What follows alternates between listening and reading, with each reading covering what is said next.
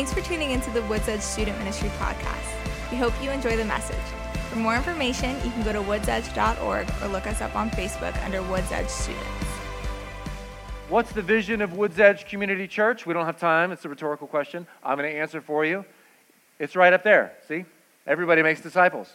Everybody makes disciples. Now, church, we're pretty good at becoming a disciple, most of us sometimes a little bit, but we're not supposed to just be a disciple. We're supposed to become a disciple so that we can go and make disciples. And the vision of Woods Edge is hinged on that one fact.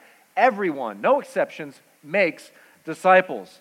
Um, vision point number two we want to see 10 movements of God where discipleship becomes so rampant that we like lose track of it. And people are making disciples that are making disciples, hence a movement of God.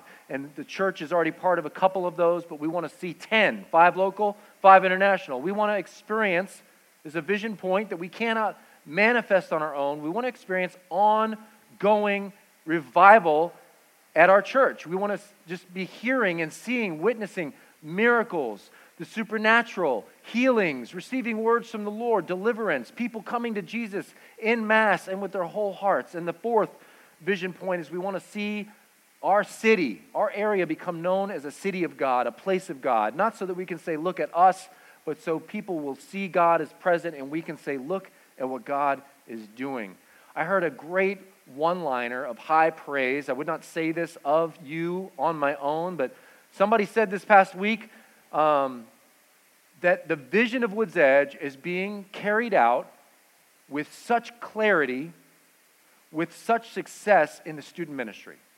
And you guys, I want to just pause as we begin and just applaud you in taking your faith and putting it into action so well, so fully. You guys are so willing to hear what God has to say and act on it and share it with your friends and come to small groups and be accountable and invite accountability.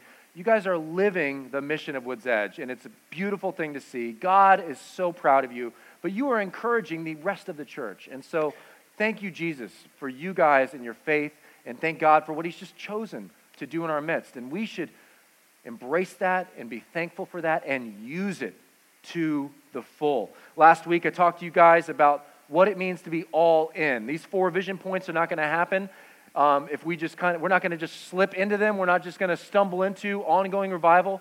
We need to commit and be all in. And you guys, again, are doing great in that. But we emphasized what all in looks like last week when we talked about Matthew 28, 18 through 20. I'll just read it again. This is the Great Commission. This is the last thing Jesus said before leaving earth for heaven. So you think it might be a little important. Jesus came and told his disciples, of whom we are disciples. Jesus came and told his disciples, I have been given all authority in heaven and on earth. Therefore, go and make disciples of all the nations, baptizing them in the name of the Father and the Son and the Holy Spirit. Teach these new disciples to obey all the commands that I have given you, and be sure of this I am with you always, even to the end of the age. God has given us everything that we could possibly need to meet this vision, to see a great work of God in not just our age, but our city. He's given us all authority. He's charged us to share all the commands. He has said, Go into all places. So just know that He will bless you. If He's calling you somewhere, just own it and pray about it and go. And then He said, I am with you. Never forget this. I am with you always. Even here at church right now? Absolutely. Even in Africa, even at school, everywhere, all the time, He is with you always. That's a beautiful thing. It's intimidating, it's scary, it's awesome to know that He's with us all the time. So, how do we change the world? How do we embrace this calling and run with it? Well, we need to live in and be all in on these four points.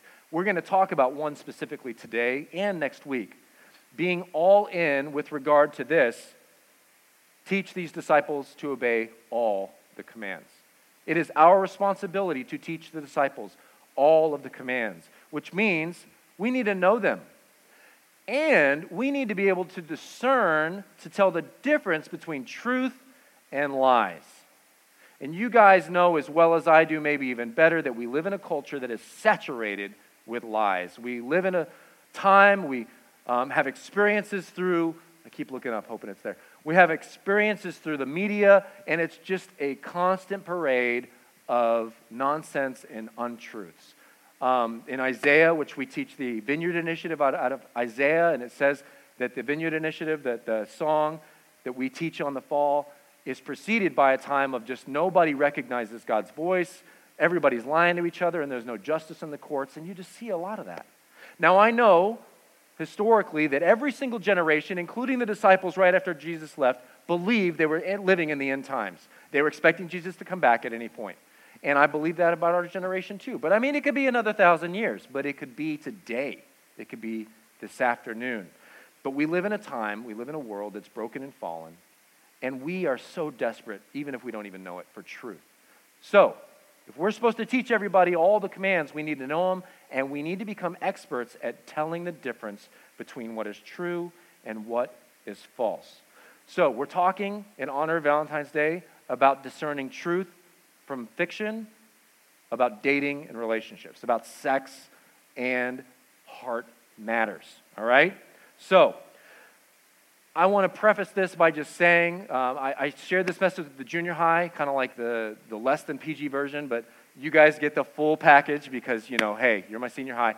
This message is not pointed at any single one of you. Some of you guys, I'm going to be talking and you're going to be like, oh my gosh, he's talking about me. I'm not talking about you. I'm not talking about anyone. I'm talking to everyone, and that includes me, okay? Just know that.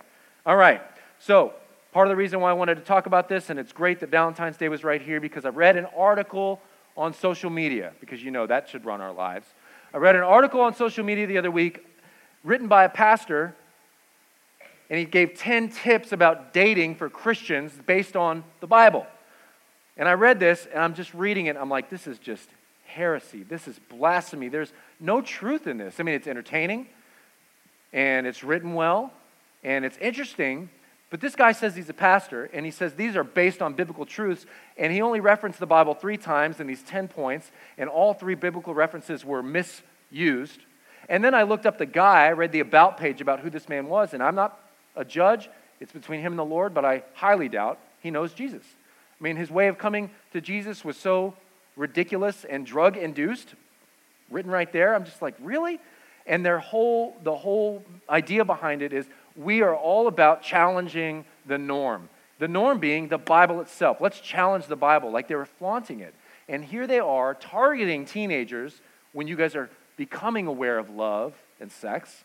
And they write this article says 10 tips for Christian dating. Like here's how to do it.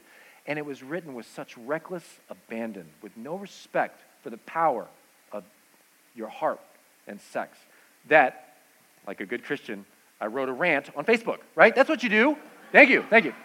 One of my very, very few, but I want to start off and I just want to breeze through what I wrote to set the tone for this um, message. All right.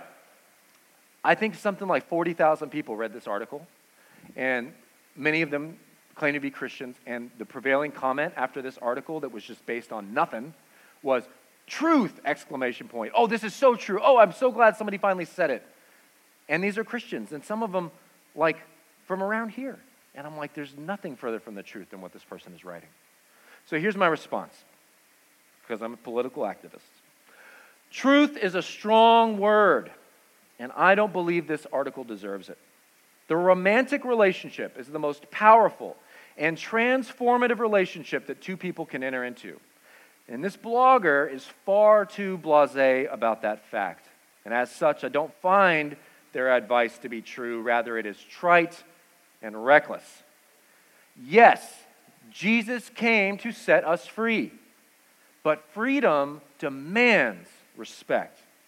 God calls his kids to use their freedom in a way that leads not only themselves, but other people closer to his holiness and their ultimate happiness. And yet, at the heart of this article, the author is calling God's kids me and you, to do things just like the rest of the world. And I don't see a lot of happiness or holiness in the way that the world does things. In fact, I see a lot of hurt, and I see a lot of pain, and I see a great deal of that pain originating with decisions to give our hearts away before we realize how powerful and precious they truly are. Why does dating demand our respect? Because we are God's children. And poor, premature dating decisions don't just result in us hurting ourselves, but other people too. Other of God's kids. And it doesn't hurt like a pinch on the arm or a slap in the face. It wounds the very deepest part of ourselves, our soul. When we give our heart to someone through sex, marriage, dating, it ties us to that person forever. It has the power to affect both parties on an eternal level, a soul altering level. Think about that. That is an amazing, ridiculous, profound amount of power to be responsible for. And to wield that sort of power with an attitude of, let's just have fun, can be very dangerous. The decision to give or receive a heart is a personal one. And it should be entered into with freedom, joy, and excitement, but also with reverence. Far more reverence than the world calls for. All right, rant over. Oh, shoot. All right, so today we begin a series, a mini series of water. Water of life, it's true. All right, called The Lies We Believe. Made a pretty slide. Enjoy it. All right. The lies we believe, and in honor of Valentine's Day, the lies we believe about romantic relationships. Couple examples of the lies that we believe about romantic relationships. Dating, no big deal. Dating's no big deal. Just do it. Just try it. You like her? Go for it. You think he's hot? Date him. Figure it out. It's no big deal. It's a huge deal. It's a monster deal. What's another lie that we believe about romantic relationships, fooling around.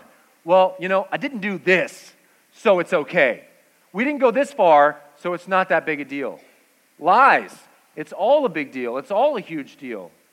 When you give your body a little bit or a lot to someone else, monster deal.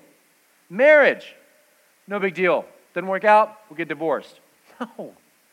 Horrible, horrible way to approach it. It's a huge deal to get married. It's a huge deal to get a divorce. Sex, no big deal. Everybody's doing it. Feels good. Must be good, right? It's a huge deal.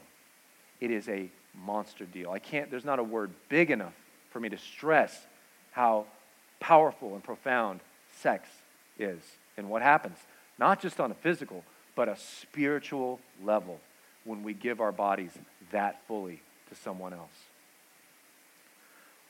Well, what about just, just looking? I'm just looking at somebody. I'm just like, that's not a big deal, you know? I'm not uh, touching them. I'm not dating them because I know I'm messed up, but I'm just looking. I'm just like, hi. That's not a big deal, right? It is a big deal. It's a huge deal, the way that we look at people. It affects not only them in some cases, but it affects us always in every case. So, if we want to talk about sex and dating, we want to talk about discerning truth from fiction. What does the Bible say about romantic relationships? Well, Genesis chapter 2, verse 24. This is Adam and Eve right at the beginning. Slide. It's not there. All right. A man shall leave his father and his mother and be joined to his wife, and they shall become one flesh. Now, this is talking about marriage, and it's saying the two people will leave their families and they will come together and they'll be joined together. And then from one and one, that's two, they'll come together. No longer two, they are one now. It just said that marriage makes two people into one person. They are tied together. Not just on a physical level when they consummate, Mm-hmm. on a spiritual level, they are now one person. That's a big deal. That's a huge deal. In fact, later on in the Bible, when we're talking about marriage, at the end of explaining all this awesome truth that can be gleaned from marriage, it says, and by the way, it's a mystery. We won't even understand the full power and privilege of marriage until we get to heaven. The Bible says it, it's actually, a lot of it is just a mystery. You, you can't understand it with your human mind. All right, marriage is two becoming one. Now, you might say, well, that doesn't really apply to me because, you know, that only applies to married people, right? Raise your hand if you're not married. So, a lot more of you than I thought, right? So that doesn't apply to me. Well, let's look at another verse 1 Corinthians 6. This is the New Testament. Don't you realize that if a man joins himself to a prostitute, he becomes one body with her? For the scriptures say the two are united into one flesh. Now, here is a passage that's clearly talking about the physical, it's talking about sex, and it just said and referenced and quoted the passage from Genesis where they were talking about marriage. So here, God is saying, yeah, it's just sex, but it's not just sex. It's never just sex. In fact, when you have sex, even with a prostitute, not what's more, with your love, with your girlfriend, boyfriend, you are becoming one. No longer two, one. On a more than a physical level, a spiritual level. Soak in that, a soul altering level. Oh, it's just sex. Never just sex. Okay, well, that doesn't apply to me. That only applies to people that are fooling around, right? Maybe some of you guys have never gone there or you're not currently. Great. But let's look at one more Matthew 5 27 through 28. You have heard the commandment that says you must not commit adultery. Adultery means that you go after someone that is already married, right? And that you can be married, or maybe you're not married, but the other person is, and to go after them when they are already in a committed relationship in the eyes of God, that's a sin. It's called adultery. You have heard the commandment that says you must not commit adultery. Commit adultery. It's a big word. But I say, anyone who even looks at a woman with lust has already committed adultery with her in his heart. And all the scriptures that we've just used and will use in a few minutes, I don't care if it says the man, this goes both ways. Girls look at guys with lust in their hearts, guys look at girls with lust in their hearts. And when we do that, this is Jesus talking, Matthew chapter 5. We have committed adultery. How is that possible? They're not married. Well, who do they belong to? They belong to the Lord. You belong to the Lord. I belong to the Lord. You looking at me, I'm looking at you, we're looking at each other with lust. We are committing adultery.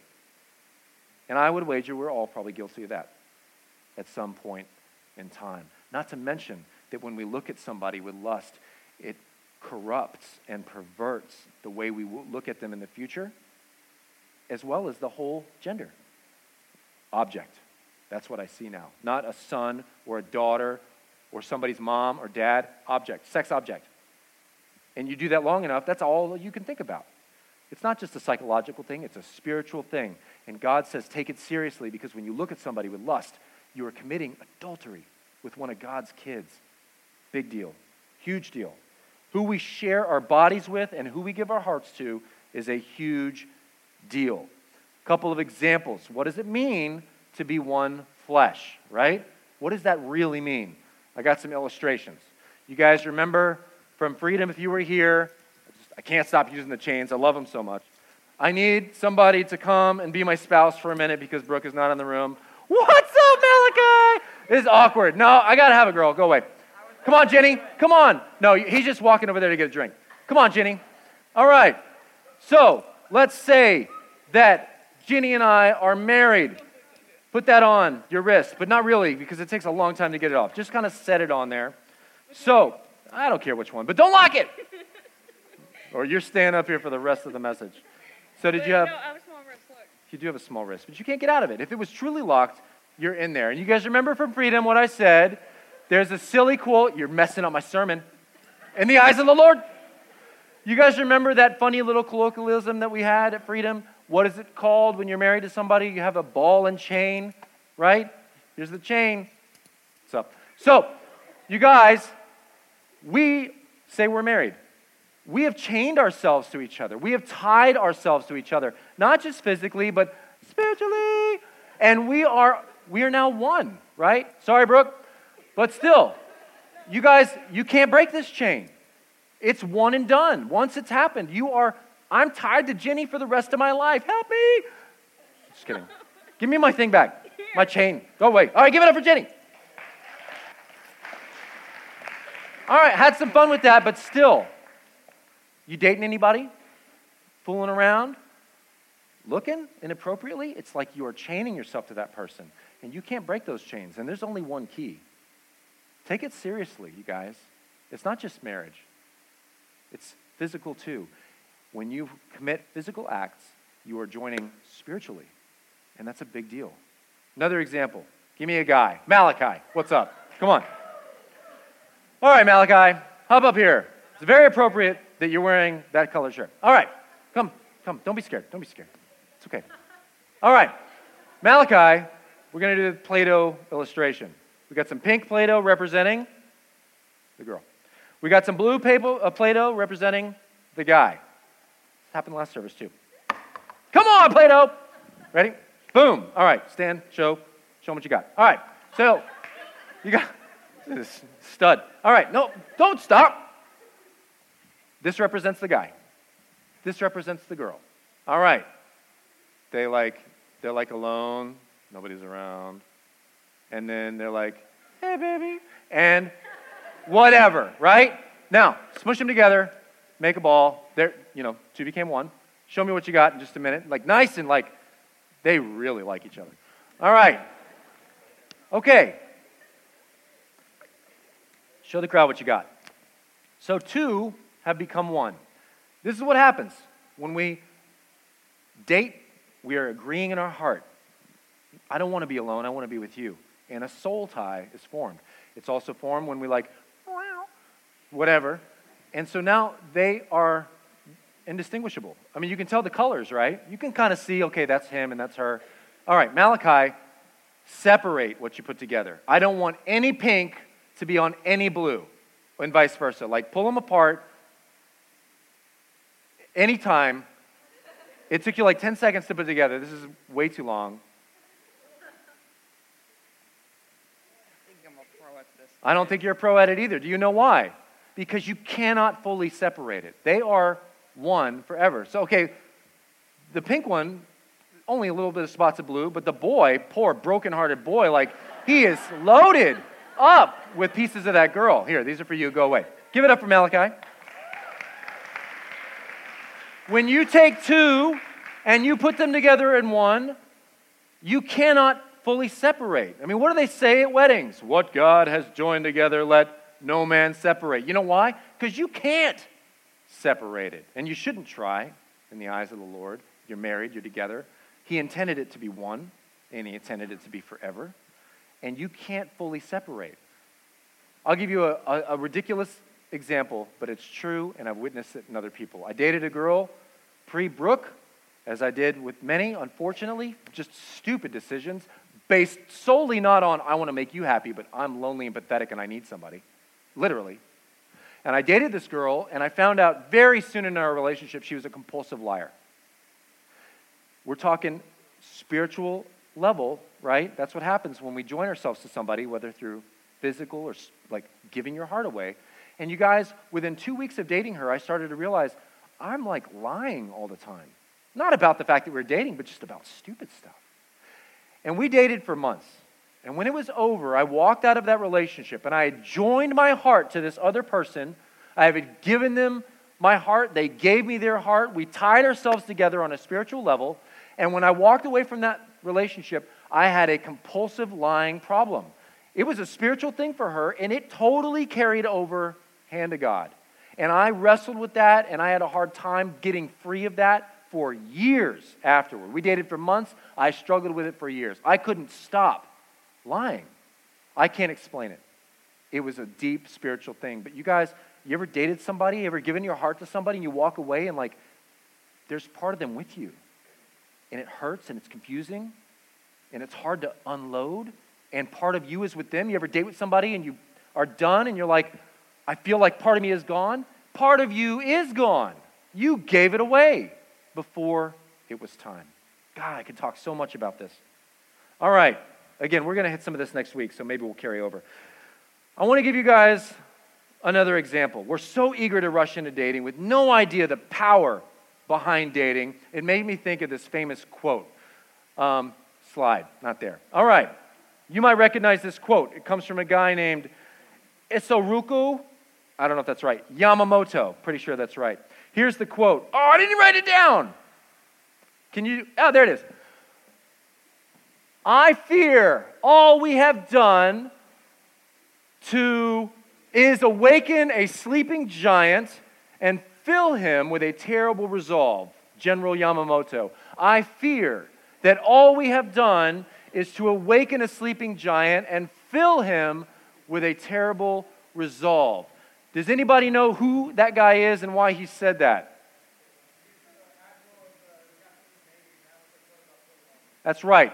The admirable, admirable? He was the admiral of the Japanese Navy. He led and planned the assault on Pearl Harbor. Pearl Harbor, one of the arguably the greatest Japanese military conquest in history. They totally caught the Americans off guard. They annihilated Pearl Harbor. It was such a one sided victory. And he leaves after this amazing victory, and everybody's like, General Yamamoto, you're awesome. Great job. And you'd think he'd be like, Yes. No, immediately he says this I fear that all we have done is awaken a sleeping giant. When we rush into love, it's like, and before we're ready or they're ready or it's ready, it's like waking up a sleeping giant. The Japanese completely planned that military strike to perfection. They won that battle. Nobody questions it. But what happened in the war? They lost the war because they went in and they weren't ready for the full fight.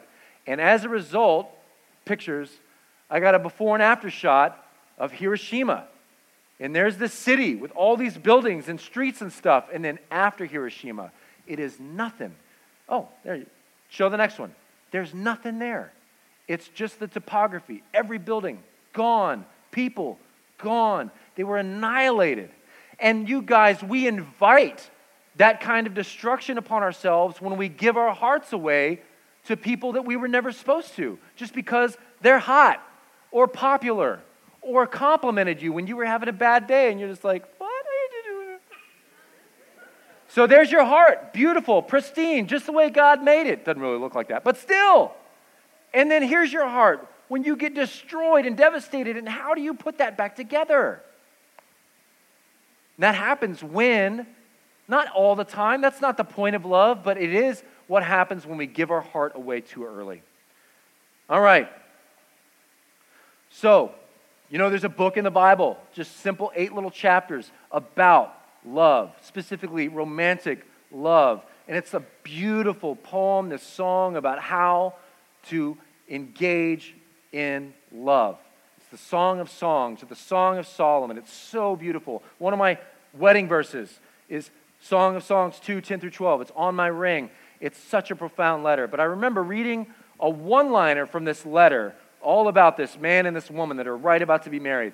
And it's their story of how they fell in love and how they go on to be married. And I read this one liner in it, and it was so impactful. And I didn't understand it fully, but my spirit, as your spirit is wont to do when you read Scripture, was just like, that is so true.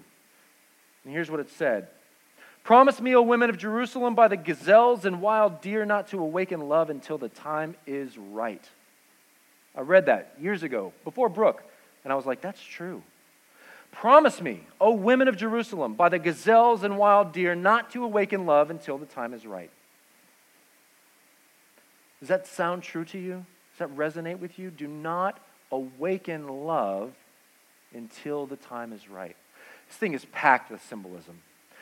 She's swearing by the gazelles, and this could just as easily be, Promise me, O men of Jerusalem, not to awaken love but she's swearing by the gazelle, the gazelle, the purest of creatures. It's humble, it's gentle, it's pure. It represents love itself. So she's literally swearing by love, for the sake of love, don't awaken love until it's ready, until at the right time. And she's telling them by using the illustration of the gazelle how to love. Love when you are in romantic relationship, you should be pure, you should be humble, you should be gentle. And that's not the illustration of love that we have today. Love is all about machismo and being powerful and having the upper hand and being, you know, braggadocious and walking around with a lot of swagger. But God's purpose for romantic love, the way it's supposed to look is lovely, gentle, pure, and humble. And there's also a cool thing in here. She's swearing at night, right? Don't awaken love. So love's asleep. So she's swearing at night. And what are some things that we know about the night? Night, it's colder at night. It's dark at night. We're drowsy at night.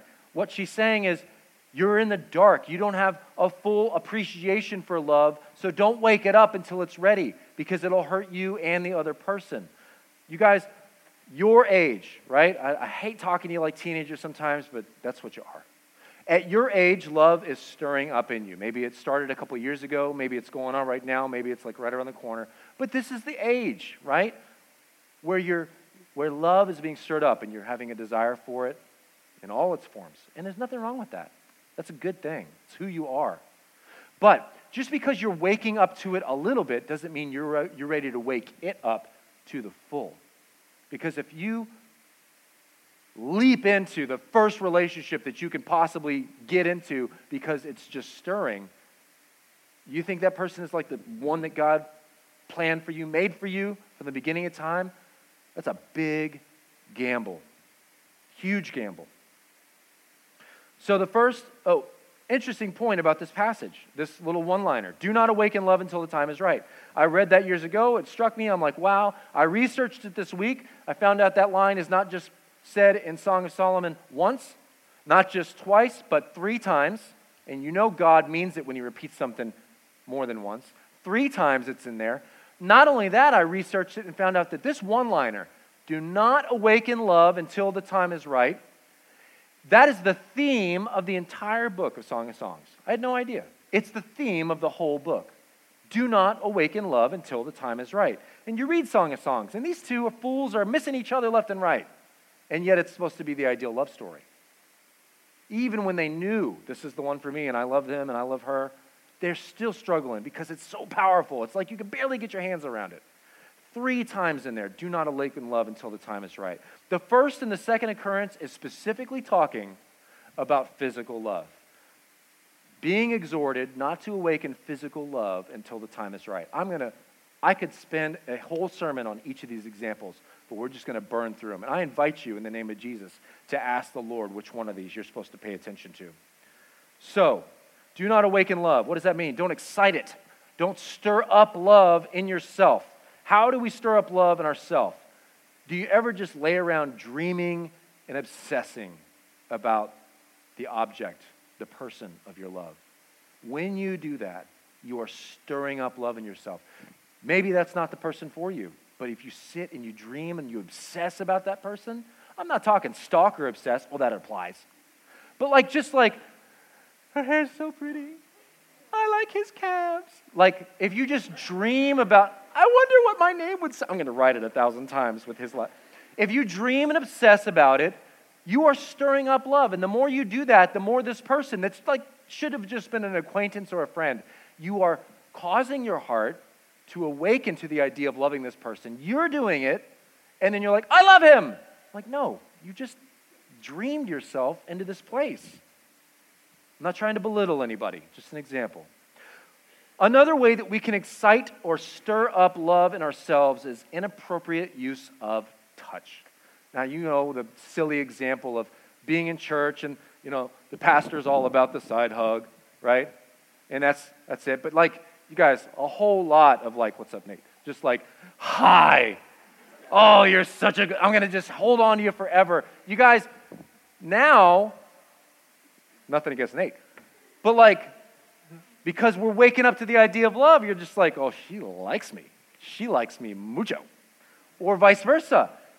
And you put that on that person by like being, hello, you know?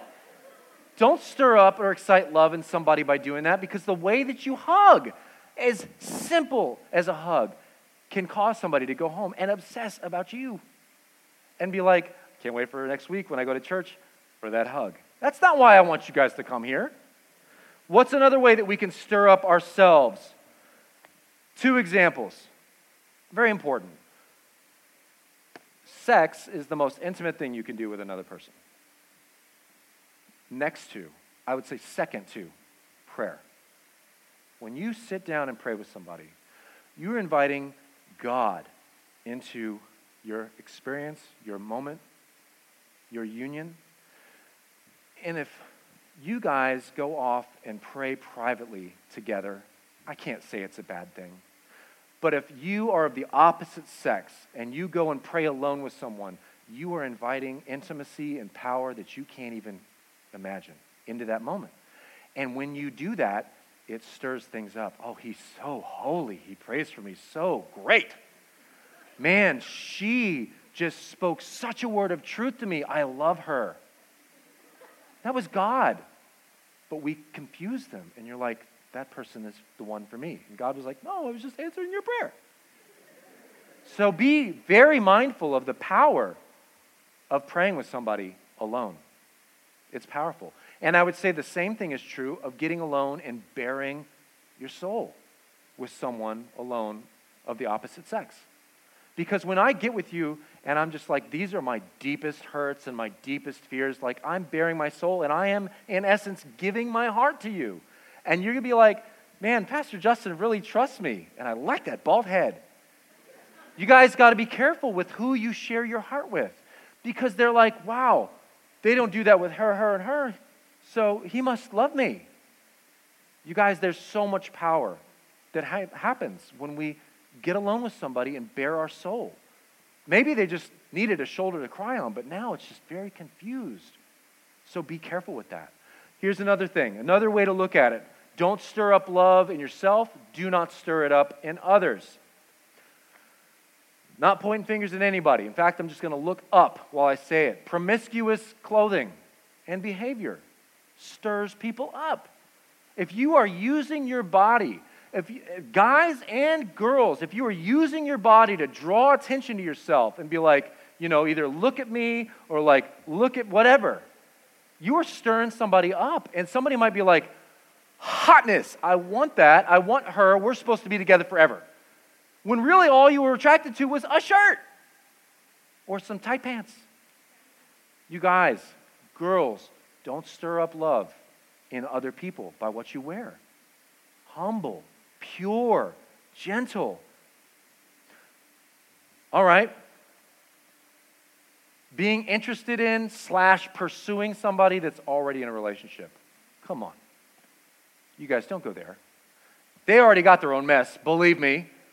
But don't go pursuing them and stirring them up and making them think, oh, well, her or her? I don't know now. Maybe I can do both. I don't know. Can I? I don't have enough money, but still, you guys, it's so confusing.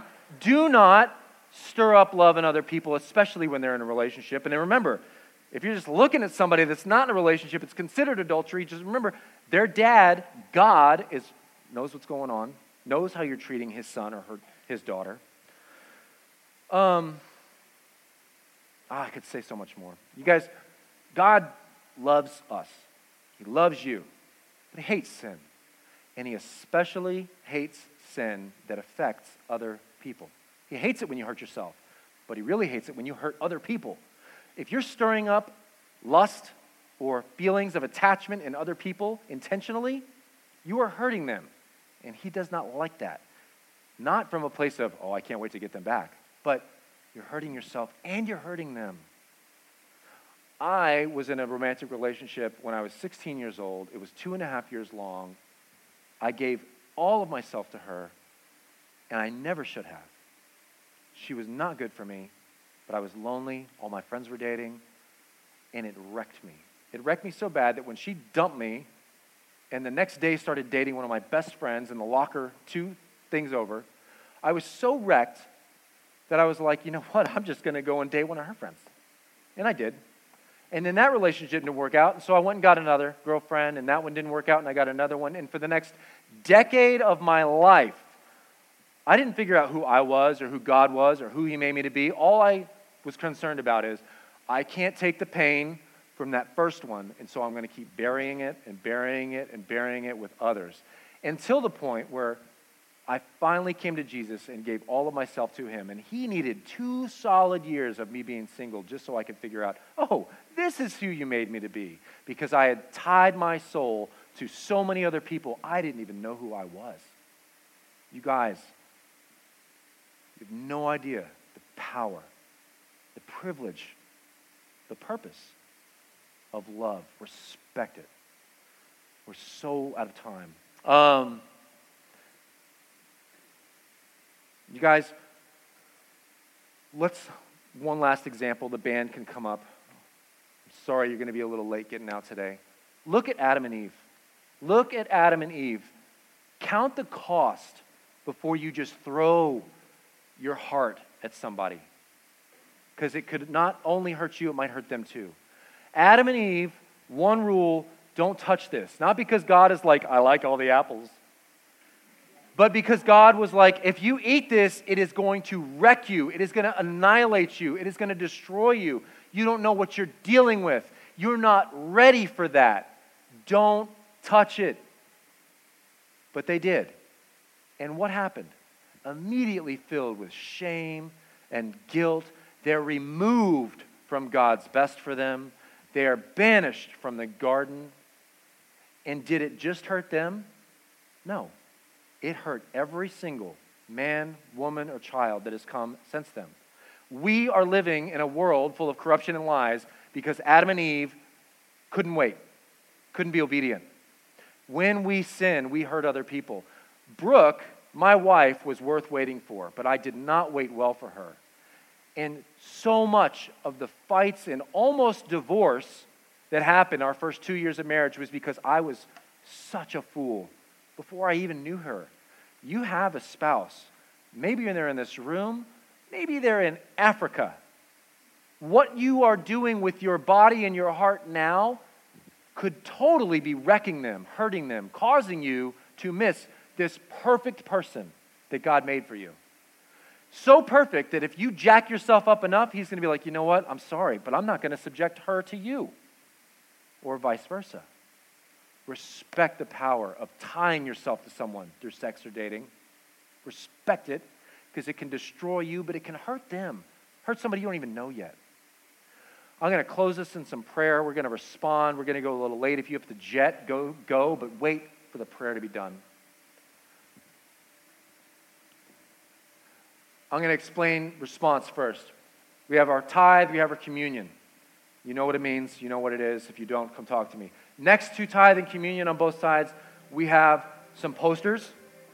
And I think I referenced this to you guys before, but that awesome Friday night in worship at Freedom where we caught that ridiculous shot of that spiritual presence, which we felt. We didn't have to see it, but God let us see it. So we're not here to worship an image or an idol, but God has used this picture to like cause people to question their faith, cause people to come to church again, cause people to be like, that's amazing. I want that. I'm going, I'm going to get in my word.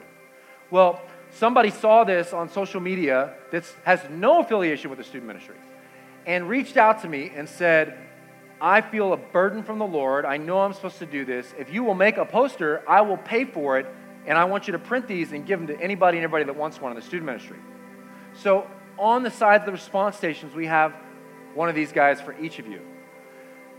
Yes, it's a free poster, so yay. But you guys, remember the scripture that we want to use this image as a reminder of.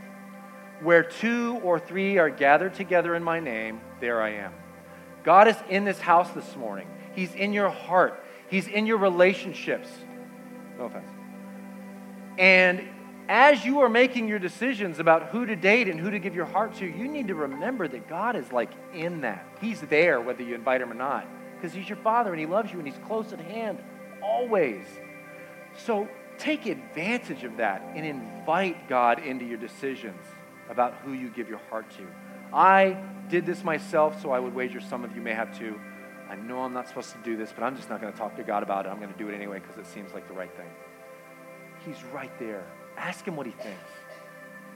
In the Bible, a hundred times, God says, Wait for me. He's not saying, No, you can't have this.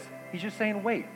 Which means maybe you will get to have this, just not yet, at the right time. Let's pray.